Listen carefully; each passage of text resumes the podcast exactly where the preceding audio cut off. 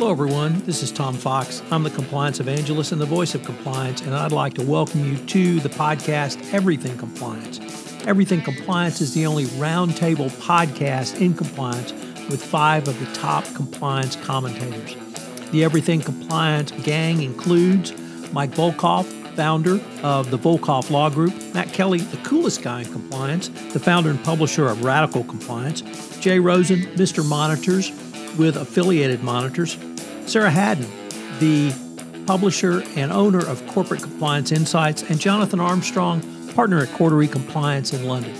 In each episode, we take a look at various topics of interest in the compliance arena we also have shouts and rants at the end of each episode. I know you will enjoy it. In this episode, Mike Volkov takes a deep dive into the debate on whether a chief compliance officer should report to the general counsel or not. Volkov shouts out to Harvard Law professor Matthew Stephenson for his blog post If you don't think conflicts of interest matter, consider the Kurds. Jay Rosen discusses the role ethics and compliance plays in mergers and acquisition process. He shouts out to General Jim Mattis and his remarks at the Alfred Smith dinner. Sarah Hadden takes things in a different direction by reviewing the ebook Trump and Compliance, which was published in late 2016 by CCI and was based on the Everything Compliance Gang's predictions of how compliance would fare under the Trump administration. Hadden shouts out to the new section of CCI, which will focus on persons early in their compliance career. Matt Kelly provides breaking news on discussing the SEC's proposed changes to its whistleblower program, and he shouts out to Boston Celtic Enes Camper, Kanter for calling out the NBA on its hypocrisy around China. Jonathan Armstrong discusses the growing tide of U.S. style class actions coming to the EU and UK around the issue of data breaches under GDPR. I think you'll find this episode a lot of fun. We have a lot of resources we link to in the show notes, so check out the show notes because there's some great articles that each one of the commentators wrote about and or referenced in their remarks. Thanks again for listening. I hope you'll join us again for Everything Compliance. Everything Compliance is a production of the Compliance Podcast Network and a proud member of C Suite Radio. Hello, everyone. This is Tom Fox back for another episode of Everything Compliance. And we have the full gang today Jonathan Armstrong, partner at Cordery Compliance, Matt Kelly, the coolest guy in compliance, founder and editor of Radical Compliance, Mike Volkov, founder of the Volkov Law Group, Sarah Hadden, owner and publisher of Corporate Compliance Insights, and Mr. Monitor, yes, Jay Rosen himself from sunny Southern California. We've got a potpourri of topics today, and we've got a lot to discuss, so we're going to jump right in it with Jonathan Armstrong from the United Kingdom. What's on your mind, Jonathan? Well, thanks, Tom. Uh, I'm talking to you from uh, Cornwall in the UK, and I'm sitting more or less on top of the transatlantic cable that enables us to communicate uh, across the Atlantic, uh, or at least in the olden days it did before uh, satellite carried uh, some of that traffic. And so I'm picking a transatlantic topic in some respects, that of class actions. So, um, class actions obviously is something that we over here in Europe like to regard as a US uh, import to some extent. And I think many in Europe have tried to resist any form of class action for many years because we've seen the harm it seems to have caused in the US. But I think certainly in the arena of uh, data protection and data breach, the tide has become irresistible. And we've had some cases this year, I think, that are, that are stretching that envelope, particularly in the UK. Um, so we have had some litigation from Max Schrems as part of this whole safe harbor case against Facebook, and that that bounces between uh, courts in Europe from time to time. In terms of venue, it's been slightly unhelpful, at least to the uh, claimants. But I think we are getting the stage where we're seeing that, uh, as I say, that the, the tide is turning in favor of class actions. It's important to remember that the class action regime isn't the same across Europe. So different countries have different rules. And in the UK, as I say, we've had quite a lot of litigation recently. One of the cases I think we've talked about back in the day is an unfortunate case involving Morrisons, a retailer. And that case is about to come back round again, I think. The uh, court have established that, in general terms, a corporation can be held liable for its employees, even when those employees uh, create or, or commit a, a, criminal act. So that's uh, interesting litigation, I think. And when you know that the employer can be responsible for the acts of its employees, as I say, even when they commit a criminal act, then it's clear that the courts are somewhat extending liability on corporations. And they do that in part because they've said that corporations can more readily insure their risk than uh, than individuals can, for example. And that seems to me to be only a short-term reason because obviously insurance policies are frequently available when insurers aren't paying out. But once they start to pay out, then surprise, surprise, insurance becomes less available or at a higher premium. And in some respects, the uh, courts are also looking at following the money with another case that we've had at the start of this month against Google. So, this case involved what's called the Safari workaround. So, Safari is obviously the uh, Apple operating system, and Google used some technology to extract data from iPhone users, which they then sold. And uh, a guy called Richard Lloyd tried to bring a representative action, which was dismissed by the original court and has then been granted, that, that's been overturned on appeal this month. Now, this isn't the end of the case, but according to uh, Lloyd and his counsel, this case could involve 5.4 million people. So, very, very roughly, about one in 10 people in the UK. And that could bring damages of between one and three billion pounds. So, to say that this is the first action, it's also uh, uh, quite significant. And it's attracted some funding from uh, one firm of litigation funders that are involved, it seems, in quite a few of these type of actions now. And then the third case that we've had uh, uh, uh, in court this month as well regards the British Airways data breach. And some of you might remember again, we talked about this on these podcasts. The UK regulator announced in January that she intended to fine British Airways uh, 183 million pounds. Now, I'm talking to you at the same time as the Brexit negotiations are going on. Let's not talk about Brexit. I'll only mention that obviously the exchange rate is volatile. So at the time you listen to this, that 183 million pounds is either 183 million dollars or uh, or, or three dollars, depending on uh, whether Boris pulls the deal off or not. But the the fine itself is significant, and in addition, the court have allowed to proceed a collective action on behalf of those that are affected. And that might be around about half a million people there as well. So we've gone from the stage, I think, even in the last two or three years, when the defences were down against class actions coming over to the UK, to us being almost all in with perhaps um, three or four uh, or five or eight million people potentially participating in class actions after data breach and data protection. And I think in some respects that gives the lie to people who say, oh, GDPR, has it really been enforced? Well, yes, it has been enforced. We've always said that fines are only part of the story. We've probably had about two and a half thousand fines across Europe for data breach.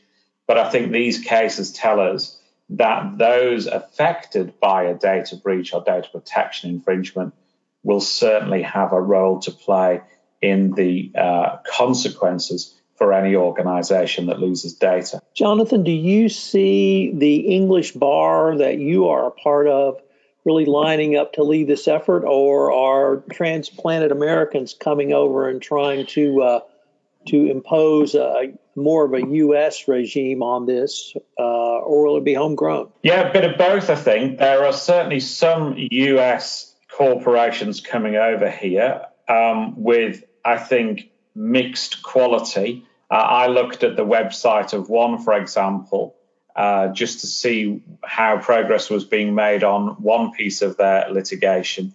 And their FAQs on their website had all sorts of typos in them and talked about a completely different uh, potential action against um, Cathay Pacific as it happens, which also illustrates the fact that that uh, that Asian companies are, are, also under the spotlight.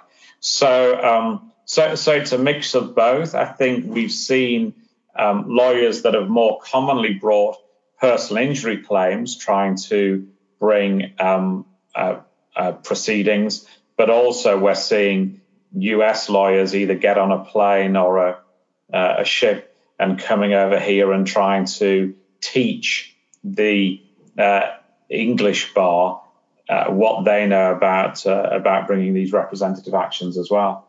Well, Jonathan, I will volunteer to get on the QE2 and come over to England. I'm not sure I can do part two on the training, but um, um, so uh, Matt Kelly, let's go across the Atlantic. What is on your mind? Well, Tom, we have some uh, breaking news near and dear to compliance officers' hearts today.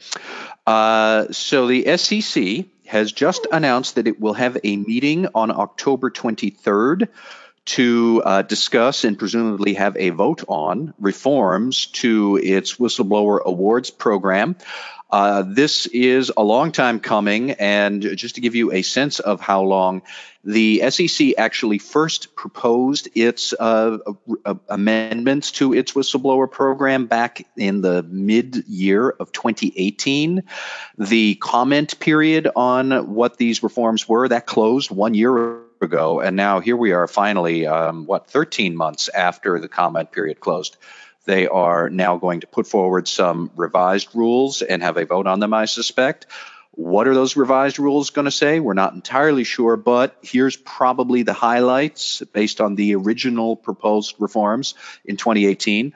Um, a cap on large whistleblower awards at $30 million um, expanded more discretion for the SEC to give larger small awards. Uh, by that, I mean um, if you are reporting a relatively small fraud uh, to the SEC, well, if you only get 10 to 30 percent of that take home from the SEC from that settlement, if it's only for a few million dollars, that might not actually be a lot of money for a whistleblower. So the SEC is also wanting to give itself more discretion to give larger awards at the small end of the scale.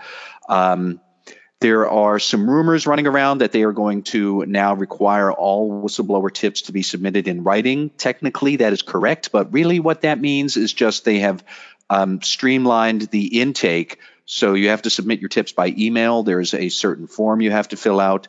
Um, anybody who thinks you're going to have to write it out in longhand and put it in triplicate, that's not what this means.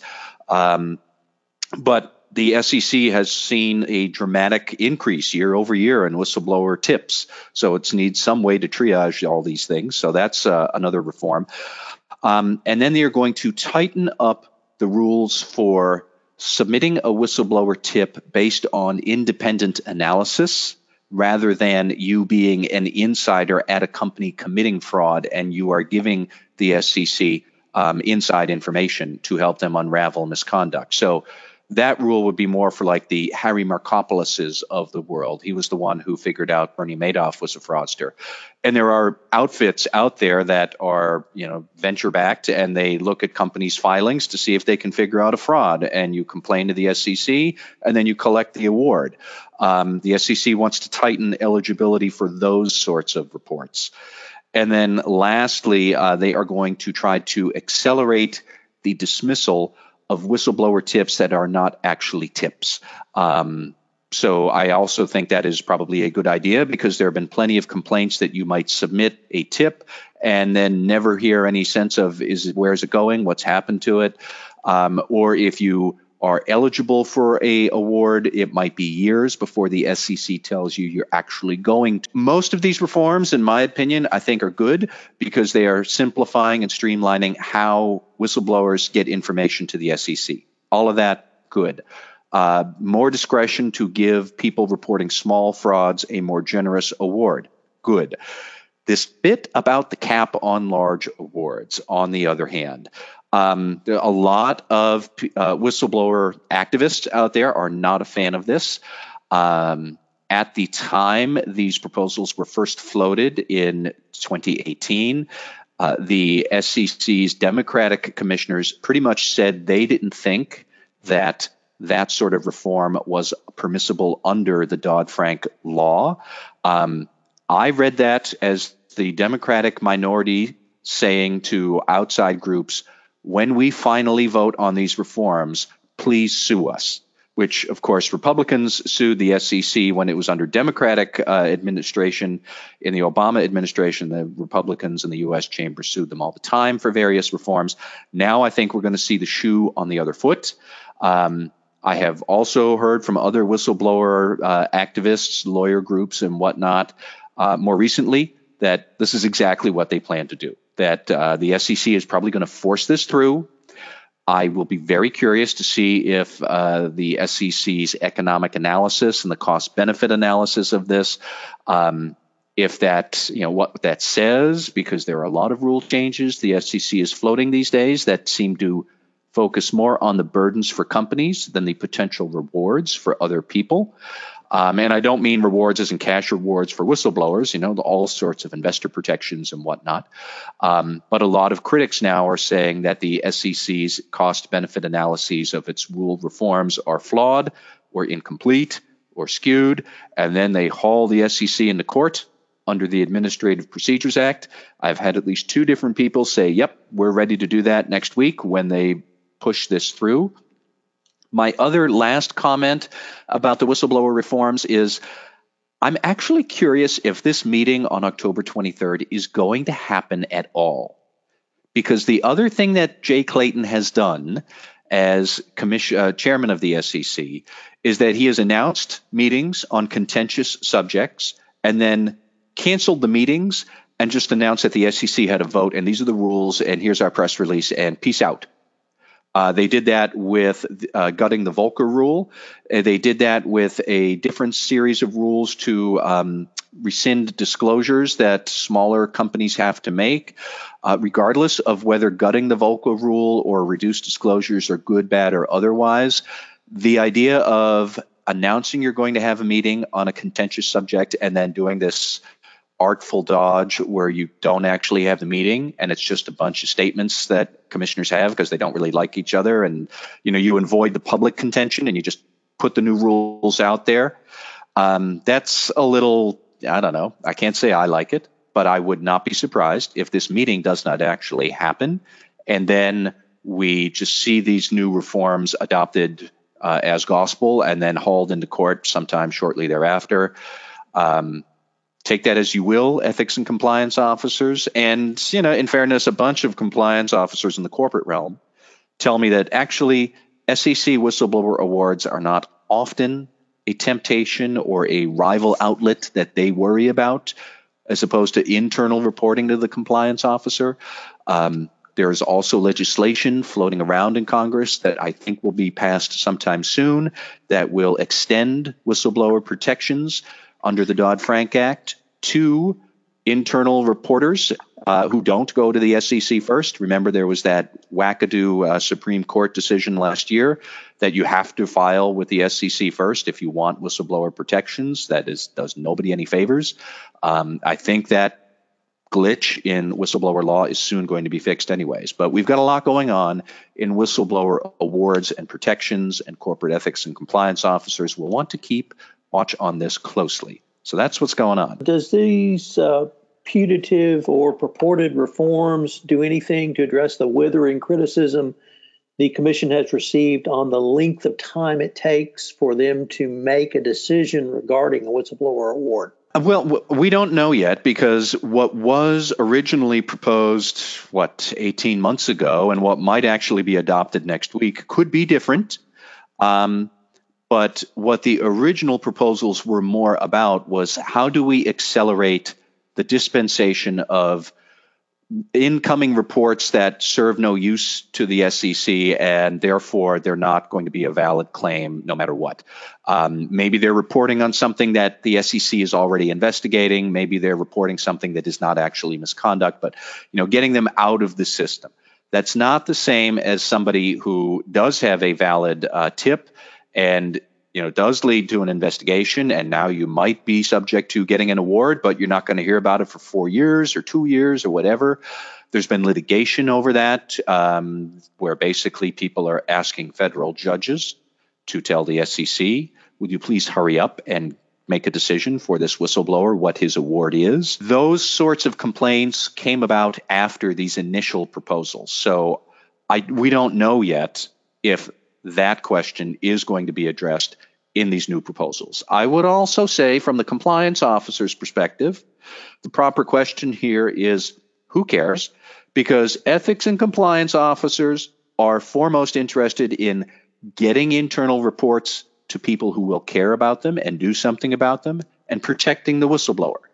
That is not the same as getting a report protecting the whistleblower and giving him or her a dollop of money as part of a regulatory settlement later. That is not a ethics and compliance officer's problem to solve. But we may or may not see some attention to that issue in whatever gets unveiled and voted on uh, on the 23rd. We'll see. Michael Volkov, what is on your mind? Jeff Kaplan and uh, wrote an article for uh, Compliance Week uh, and his point was why CCOs should or should not report to the general counsel. Uh, in fairness, our firm did a counterpoint to his article, uh, written by Matt Stankiewicz from uh, my firm, in terms of the importance of CCOs not reporting to the general counsel and having their own sort of independent authority. Um, and I thought it was interesting, and I thought uh, if anybody had any ideas on this or what, but uh, Jeff's article was interesting in the sense that this has been a controversial issue for, I would say, the last 20 years, starting from the 1990s, uh, when healthcare uh, enforcement agencies uh, were imposing requirements that uh, CCOs have an independent uh, operation from the general counsel's or from the legal counsel's office. Jeff listed several issues, which are several reasons for this. He said, uh, as to why his position is sort of retreated in this area. Uh, he said first that general counsels have a broader and deeper understanding of what a chief uh, compliance officer will do than is the case with others in the C suite. And then he thinks, therefore, general counsels will be better supervisors. Second, he said that having the chief compliance officer report to the GC uh, can help in terms of getting more resources to the compliance program because the general counsel's budget is likely to be seen as more important than the chief compliance officers. Third, that the, in other words, the notion of reach is what he talked about, meaning how far and deep the compliance and ethics program extends. Uh, and he thinks that legal departments have better uh, presence in the business uh, and therefore have a seat at the business table and therefore can bring compliance and ethics into the business better than if you have a standalone uh, CCO or compliance office. Fourth, he argues that uh, general counsels generally have more clout within the organization uh, and therefore would have more influence than a general, than a uh, chief compliance officer. And finally, um, you know, he says, look, even if they're not reporting generally, if they're not reporting directly to the CEO, a chief compliance officer can always meet periodically in executive session without the general counsel with the audit committee. So this was his argument. I uh, I thought this was kind of feel like in some respects he did not sort of take account for some of the situations where we've seen where this has turned into a disaster. So let me give you an example. In the case of GM, we had a uh, you know very sort of weak compliance function that was part of the uh, general counsel's office and it didn't seem to do very well. We've seen other companies where compliance officers are sort of kept down in the basement uh, under the general counsel's supervision just because they viewed them as a threat. Um, and I think the article fails to to reflect the difference between what a chief compliance officer does and what a general counsel does in an organization. Um, I, when we rely upon general counsels to be sort of the conscience or the ethical ambassador or the ethical representative of the company, um, I think we uh, lose a valuable voice. Um, and uh, and I think when we lose that voice, um, there tends to be less attention paid to ethics and compliance.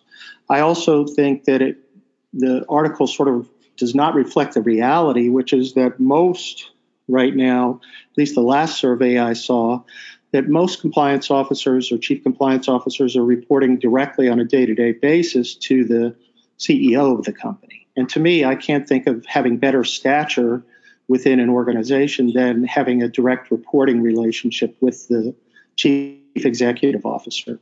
So I kind of wonder where uh, Jeff was coming from on this, but I throw the, the, his ideas out just to sort of see if anyone has any uh, reaction. I have a reaction to this. I mean, the best you could say is that Jeff's arguments, I think, they make a lot of sense for companies that don't care all that much about compliance. If that is the situation, I would say you probably have deeper issues that are going to challenge the firm. Like, look, you're right. You know, the general counsel gets more budget. He or she gets more respect. They get invited to more meetings. They get listened to more often because they can tie people up into worse knots. But that is um, not necessarily synonymous with taking ethics and compliance seriously. For many organizations out there that might have a lot of non legal risks and compliance issues that they're trying to grapple with, I'm not quite sure how putting more lawyers into that situation helps, as much as I do like lawyers.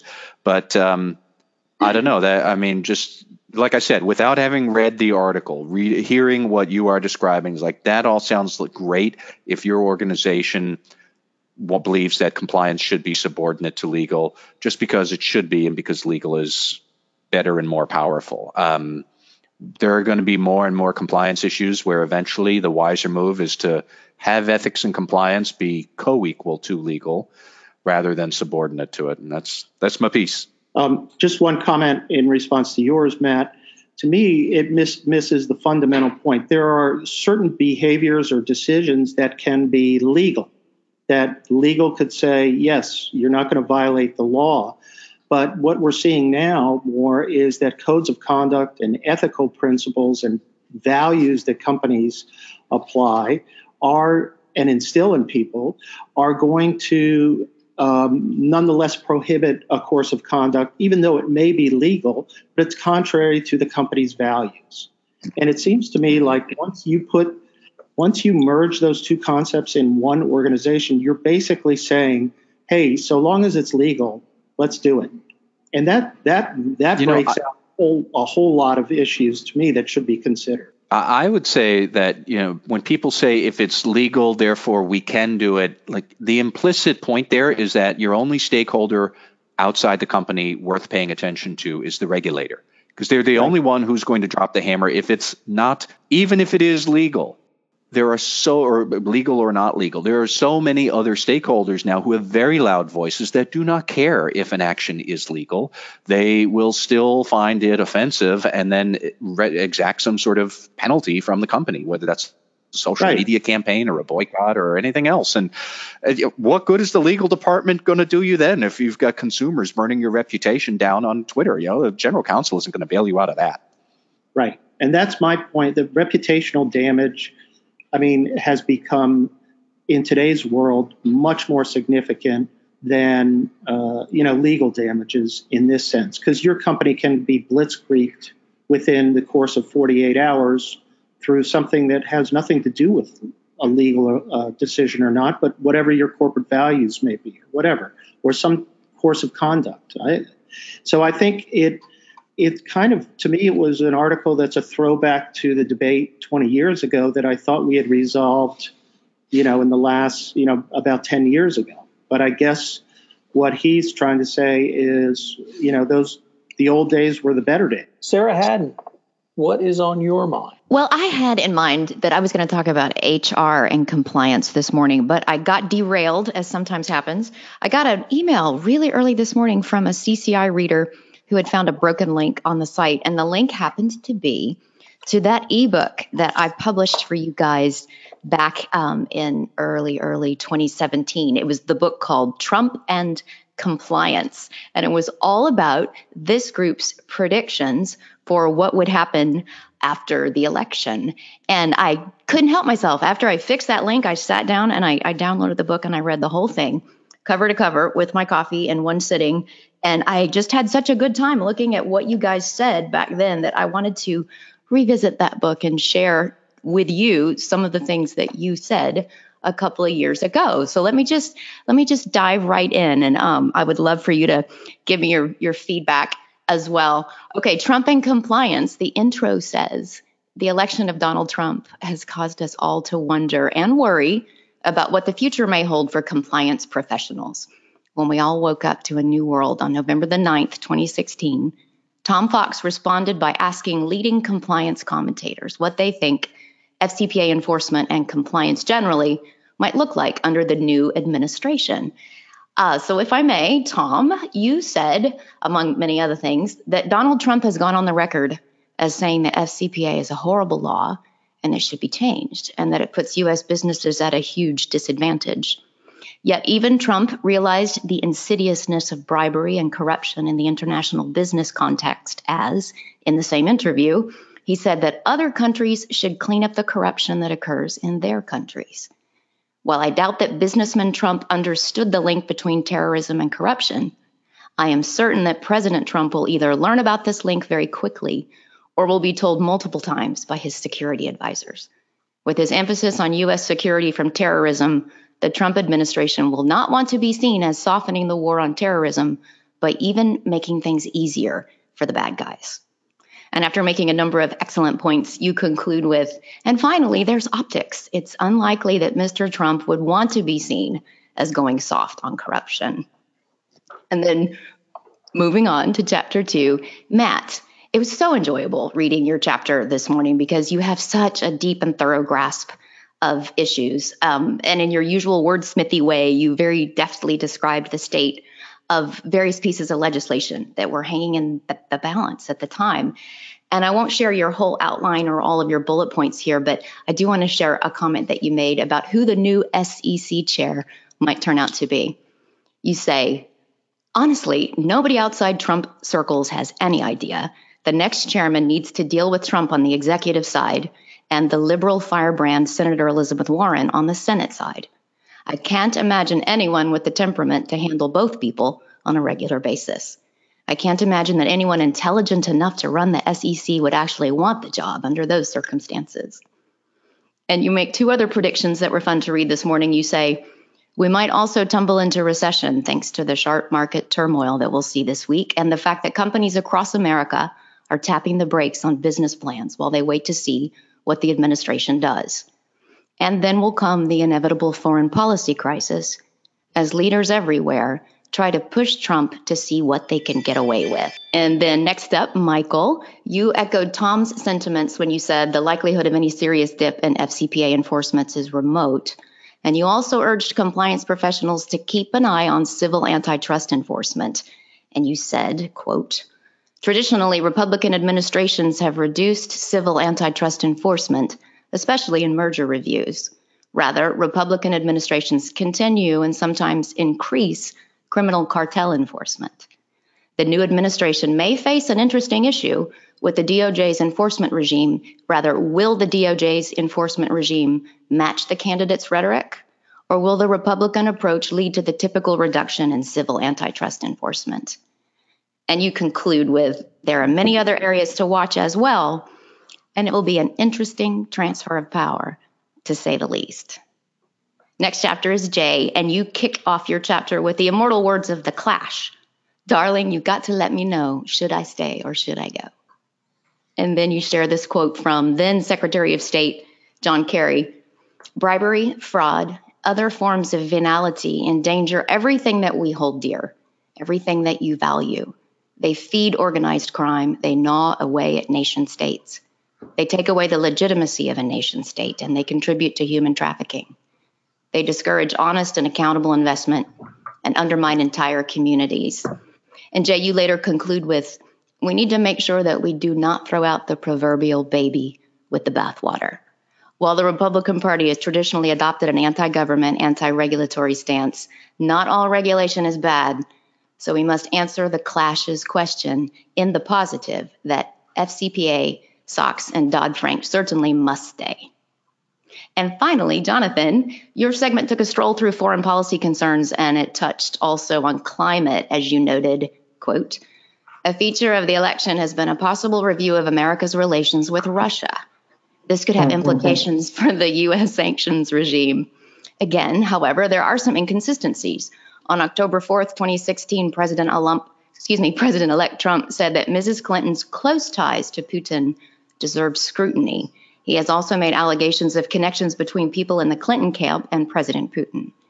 If there is to be a thawing of relations with Russia, a review of the sanctions regime could be one way of signaling a desire to move on from the past. And clearly, it's very early to be making predictions as to how the world of global compliance will change. Other election statements, like the lack of evidence of climate change, could drive additional policy changes. It would be fair to say, however, that the new administration is likely to be less predictable than the previous. And that in itself, that in itself means organizations are going to have to invest a little more compliance awareness and planning time. So that's where we left things in 2017. And the, the subtitle of this book, title is Trump and Compliance. Subtitle is This Conversation is Just Getting Started. And wow, were we right about that? So don't know what y'all think about it, but just really, really delighted to share that blast from the past. You know, I, will be the first to admit that, okay, I predicted there might be foreign policy crises. I did not uh, have Turkey on my list as a big foreign policy crisis that would push the president around. But no, actually, what I am struck by today that none of us apparently mentioned then, uh, unbelievable number of examples that President Trump has given us on poor leadership poor corporate culture, poor management. Um, you know, Tom, how many discussions, uh, podcasts, posts have you and I done over the last two years looking at something he did that provides fantastic examples for corporate America of don't do it this way? Whether mm-hmm. that is rooting out a whistleblower to retaliate against him or poor leadership that chases good people away or mishandling of any number of things. Like he is a walking counterexample of how not to run a large organization. He's an endless font of wisdom if you just take the photo negative of whatever he's doing.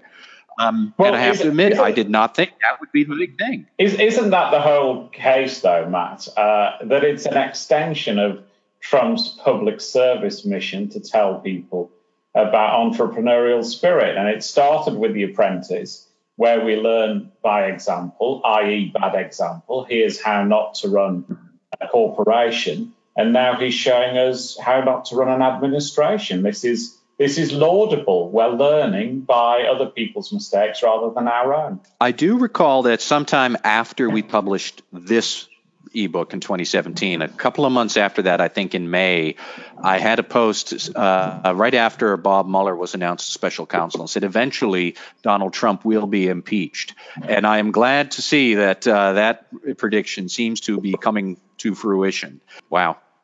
Indeed. Well, it was it was great fun to be reminded this morning that readers and listeners and followers still look to you guys for insightful commentary on the administration. And Matt, as you noticed, we are not going to run out of material. Uh, so what I guess all of that means is that we need to dedicate an episode or two to where we are with Trump and compliance over the next uh, few weeks, ladies and gentlemen. Let's do it. Jay Rosen, what is on your mind? Thanks, Tom. Uh, this week, uh, when this podcast airs, uh, I will be starting a new five part blog series on corporate compliance insight, which is Sarah's wonderful website.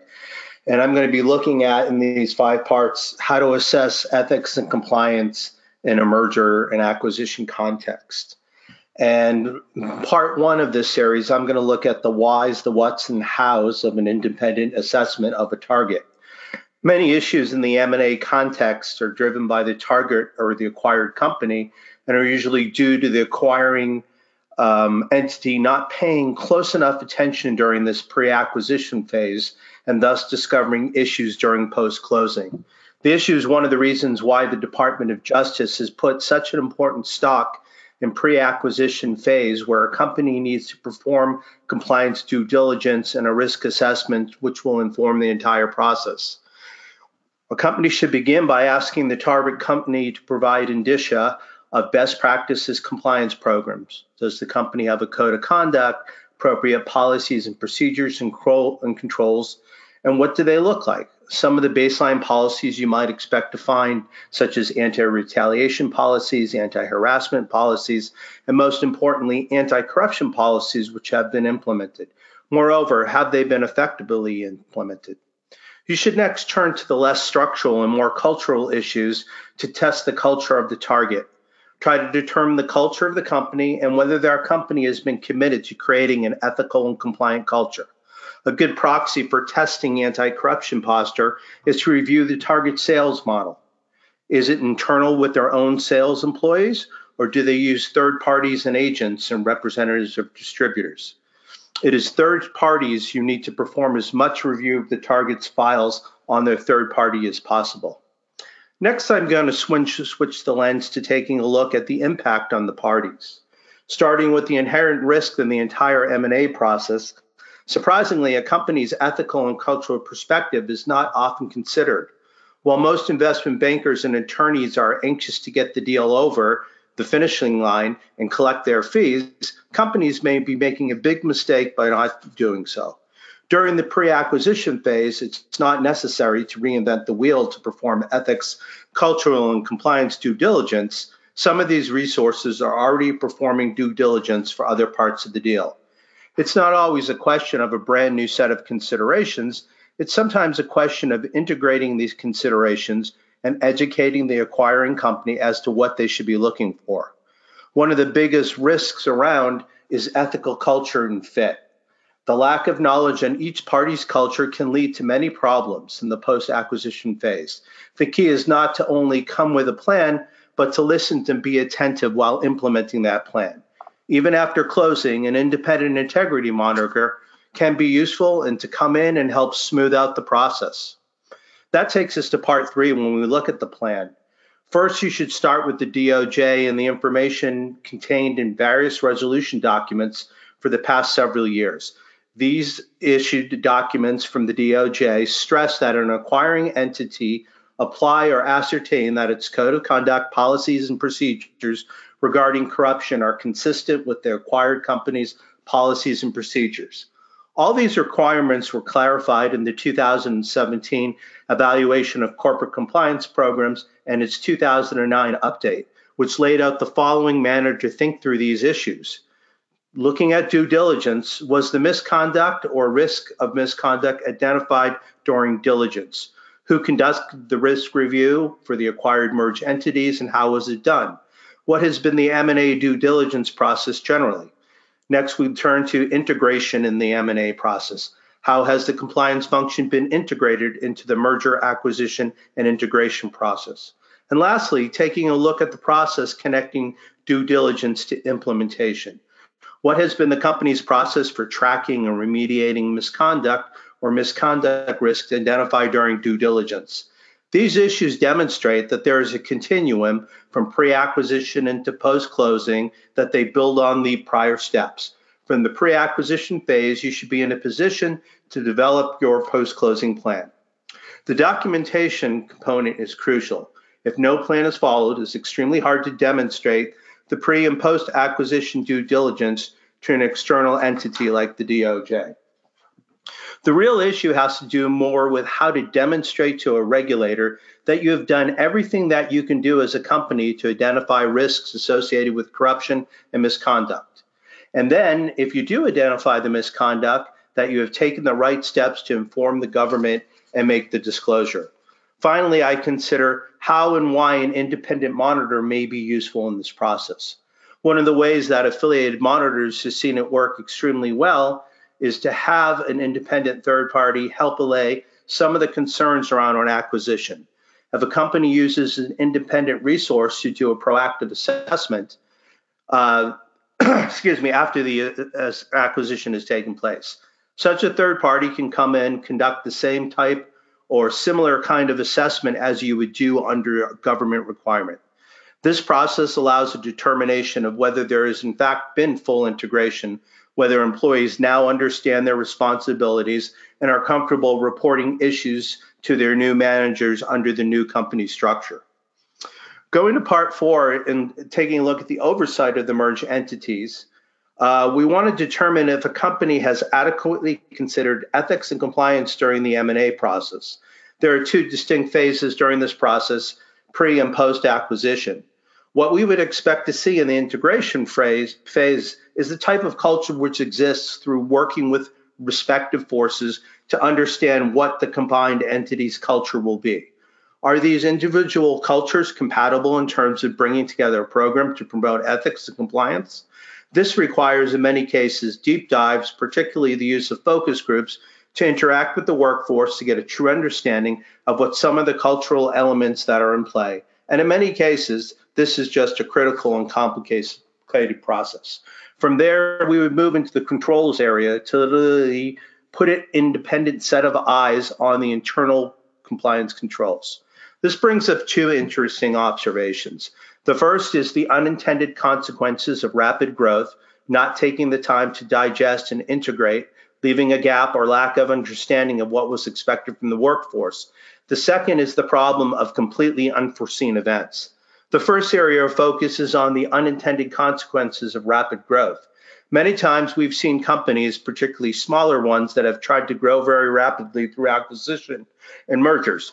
In doing so, the focus was always on the finance and never really concentrated on the people or the human side. The second issue is the pop up problem, which is something, even with reasonably effective diligence, that parties missed. Now you are months down the road, post transaction, perhaps even years down the road, and a lawsuit suit pops up. If management is disengaged from compliance and ethics and is 100% focused on revenue and finances, this is a problem which needs to be addressed. In closing out the series, we'll take a look at how an M&A process can benefit from the use of an independent assessment monitor. Um, basically, the best time to engage an independent monitor for the M&A process is as early as practicable. By doing so, there can be a preliminary discussion with senior management about the process, sometimes at the CEO level or with the CFO. From these initial meetings, an independent monitor could be part of the acquirers team assembled, assembled for the project.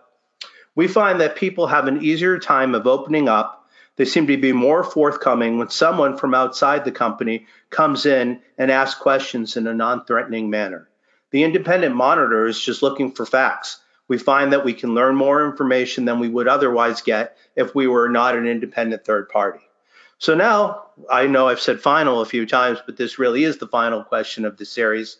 What should you do if you find an FCPA or other violation that arrives despite your robust pre-acquisition due diligence?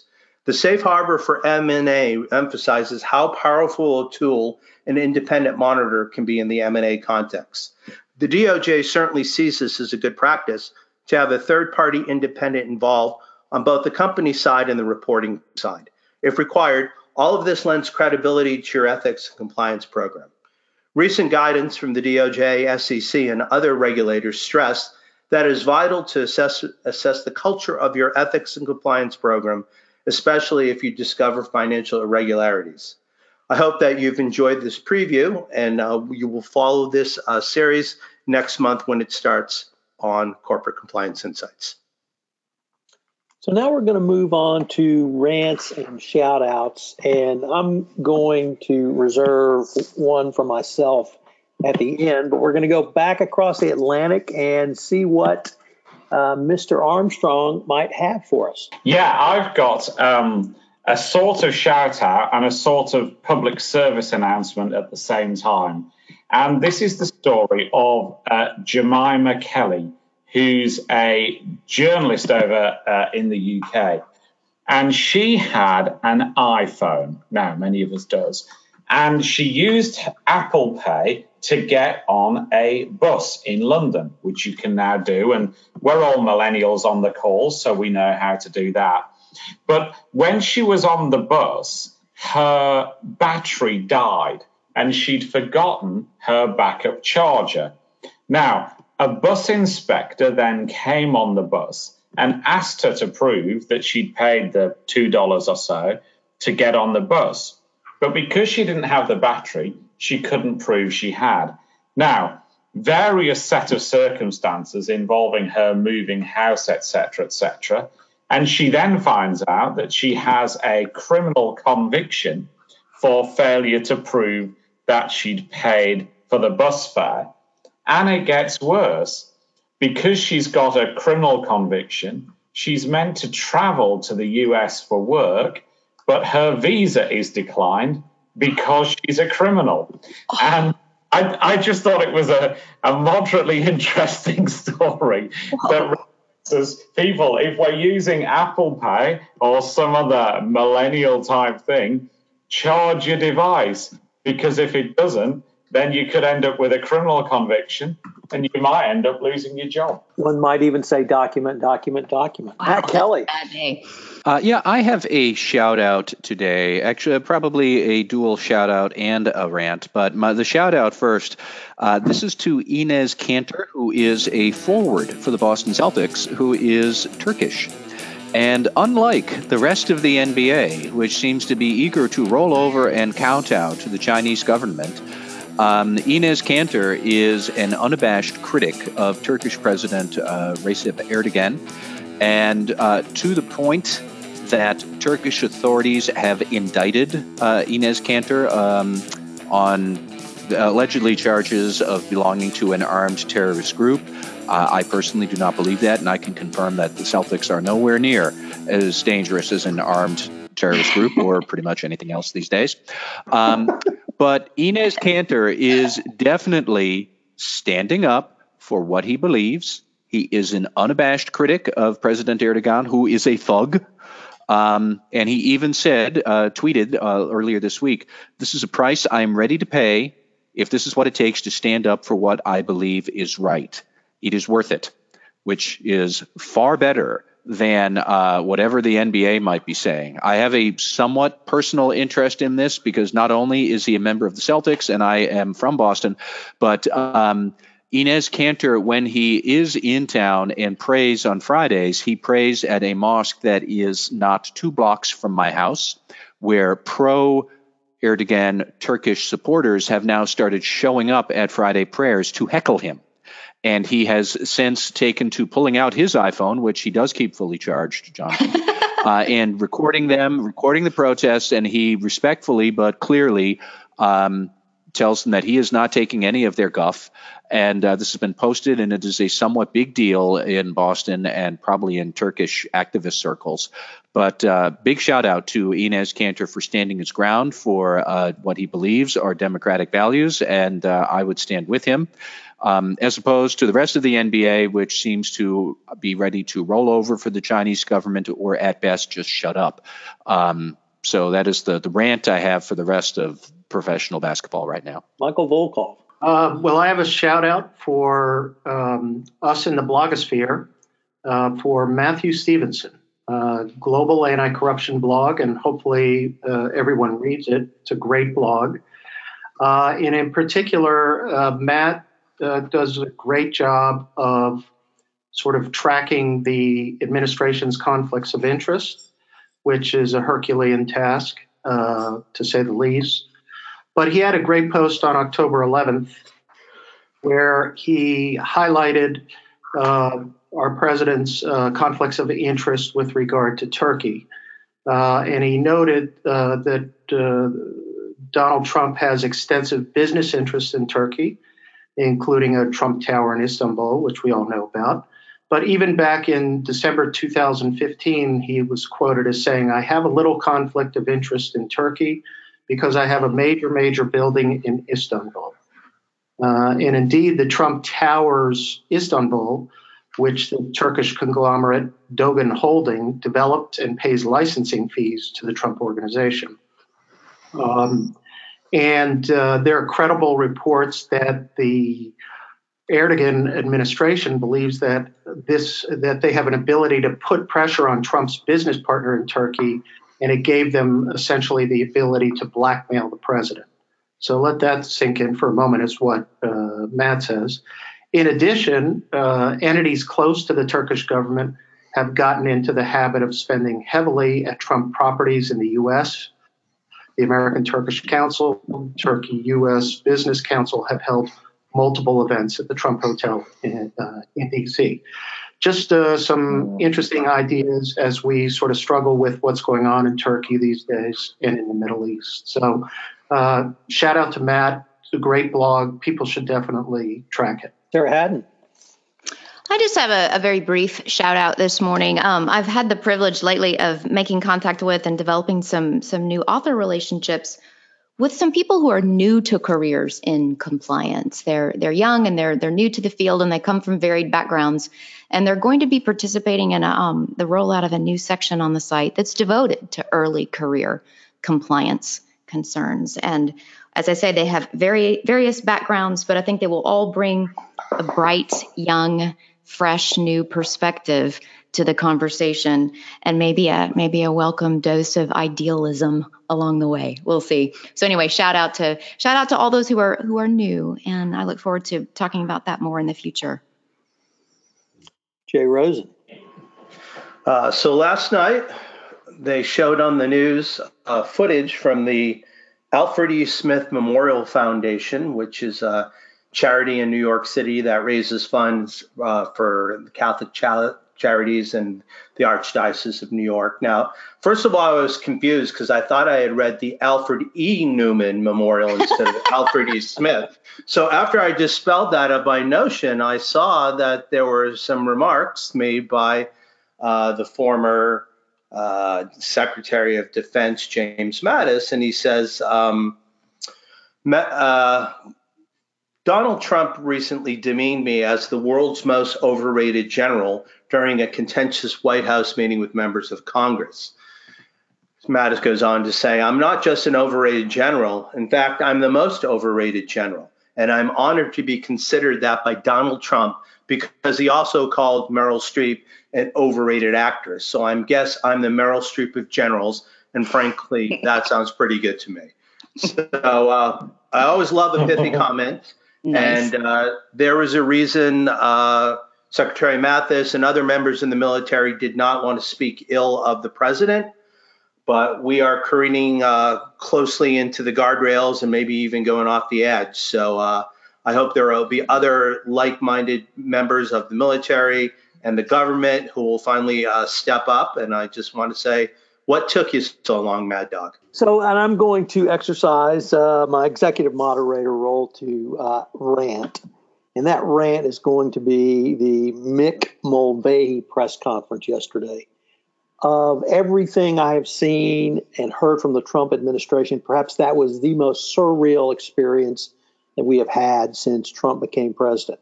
Uh, the acting chief of staff, uh, without apparently without irony, uh, and with a certainly straight face, uh, said that, well, of course, there was a quid pro quo when President Trump called the president of Ukraine. That's called politics. Apparently, he didn't read the felony criminal laws of the United States, where uh, extortion is indeed a, um, that was only the beginning, though. Because then he announced, once again with no irony and with a, with a very straight face, that the G7 summit uh, next year in June of 2020 will be held at uh, Donald Trump's property, the Doral Resort. Now, in June, the uh, average occupancy rate of the Doral is about at 30%. So uh, one might think this is a way to bump up occupancy. But um, his excuse of why this was not a conflict of interest, and indeed did not, does not violate the emoluments clause of the Constitution, was that uh, Doral was doing this at cost so that there would be no profit for the Trump administration. Uh, apparently, in, in addition to not reading uh, U.S. criminal law, he hasn't read the U.S. Constitution because the emoluments clause does not have a profitability subclause in it. Truly, one of the most surreal experiences I have ever seen in a press conference. And I just cannot believe how corrupt not only the president is, but the entire administration. Whatever I did or didn't write in uh, November of um, 2016 after Trump became was elected president, and Sarah talked about uh, in her section. Uh, even I couldn't believe things have uh, degenerated to where they are now. So, um, on that cheery note, uh, thanks everyone, and I greatly look forward to the next time we all get together. Hello, everyone. This is Tom Fox again. I'd like to thank you for listening to this episode of Everything Compliance. I hope you'll join us for our next episode where we're going to take up our continuing conversation on the Trump administration compliance. Everything Compliance is a production of the Compliance Podcast Network and a proud member of C Suite Radio. This podcast is a part of the C Suite Radio Network. For more top business podcasts, visit c-suiteradio.com.